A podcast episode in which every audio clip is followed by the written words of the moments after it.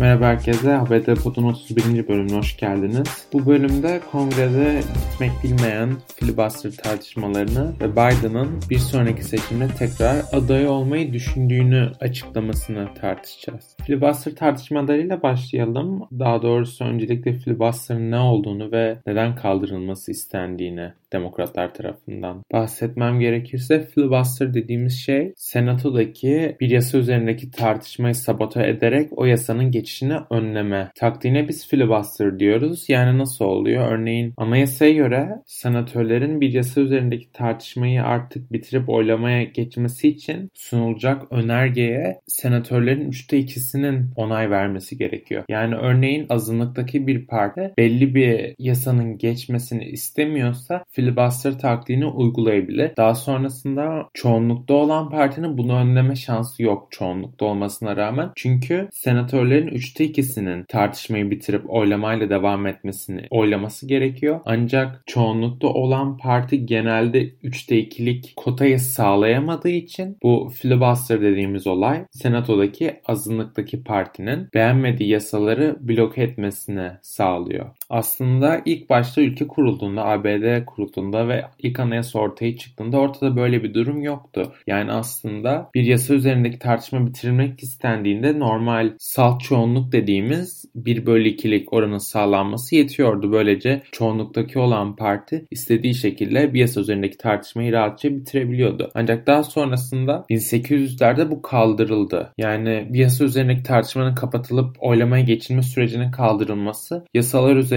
bitmek bilmeyen tartışmalara yol açtı. Senato'nun işleyişi bozuldu. Daha sonrasında bu yeni bir yasayla önlendi. Bu yeni gelen ve şu anda yürürlükte olan yasada 3'te 2'lik bir çoğunluk gerektiriyor. Bir yasa üzerindeki tartışmaların bitirilip oylama prosedürüyle devam edilebilmesi için. Bu da günümüzdeki demokratları ve Biden hükümetini rahatsız ediyor. Neden rahatsız ediyor? Çünkü baktığımızda demokratlar şu an temsiller meclisinde de çoğunlukta, senatoda da çoğunlukta ve başkan da Joe Biden demokrat bir isim. Dolayısıyla demokratların kendi politikalarını rahat rahat geçirebilmesi için filibuster dediğimiz şeyin olmaması gerekiyor. Yani cumhuriyetçilerin keyiflerine göre Biden'ın ajandasını bloke edememesi gerekiyor. Yani daha hızlı karar alabilmek için ve kendi politikalarını uygulayabilmek için demokratlar şu anda bu durumdan rahatsız. Cumhuriyetçiler ise bu durum işlerine geliyor çünkü azınlıktalar. Çünkü Biden'ın ve demokratların kendi ajandalarını uygulamasını istemiyorlar. Bu da aylar süren bir tartışmaya yol açtı senatoda. Partilerin birçok önde gelen ismi bu konuda ses yükseltti. Elizabeth Warren,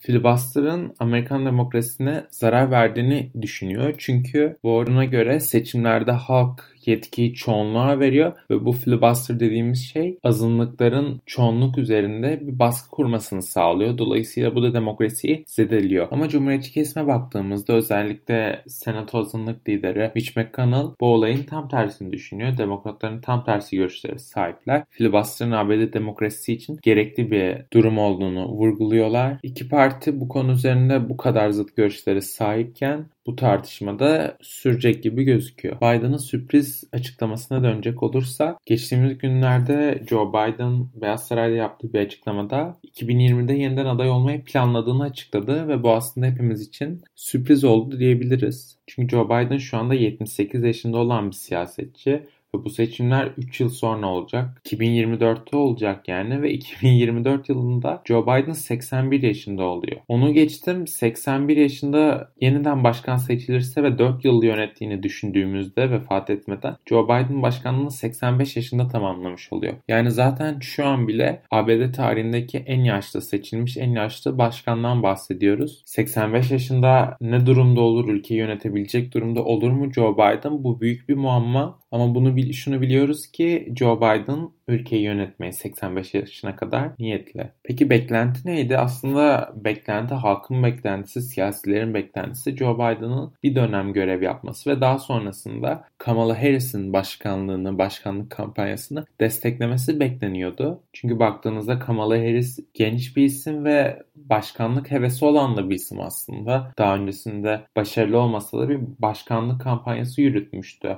Joe Biden'ın rakibi de başkan yardımcısı olarak tecrübe kazanıp daha sonrasında yeniden başkan adayı olması bekleniyor. Ancak Joe Biden'dan gelen bu sürpriz çıkış hem akıllarda soru işaretleri uyandırdı hem de Kamala Harris'in başkanlık hayalinin 2028'e ertelenmesine yol açtı. Bu haftaki bültenimizin sonuna geldik. Haftaya görüşmek üzere.